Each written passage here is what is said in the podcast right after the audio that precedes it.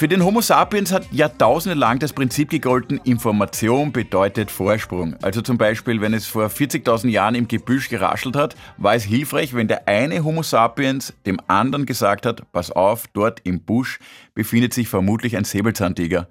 Das war definitiv eine lebensverlängernde Information. Dank des Internets erfahren wir aber ständig, wo sich jetzt weltweit die modernen Säbelzahntiger befinden. Ich erfahre in Niederösterreich sitzend von der Schuldenkrise in Argentinien, der Tsunami-Warnung in Lombok und sogar von der Zeckengefahr in Japan. Manchmal frage ich mich, ob die japanischen Nachrichten auch über das Hochwasser in Gritzendorf berichten. Ehrlich gesagt hoffe ich nicht. In den letzten Jahren komme ich immer wieder zur Erkenntnis, Wissen kann unheimlich belasten. Das ist vielleicht ein Satz, den man nicht über jede Schule schreiben sollte. Jedoch auch im Supermarkt fallen mir immer wieder verunsicherte Konsumenten auf, die bevor sie ein Produkt ins Einkaufswagen legen, sich sämtliche Inhaltsstoffe ganz genau durchlesen. Die wissen dann vom Waldhonig alles. Die Blütenquellen, Säuregehalt und vermutlich das WLAN-Passwort vom Imker.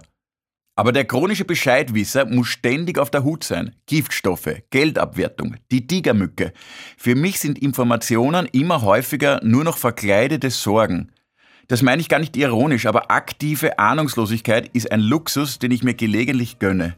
Ich finde auch manchmal Trost bei folgender Überlegung. Ich bin nicht uninformiert, sondern ich habe nur mein Wissen an andere Gehirne ausgelagert.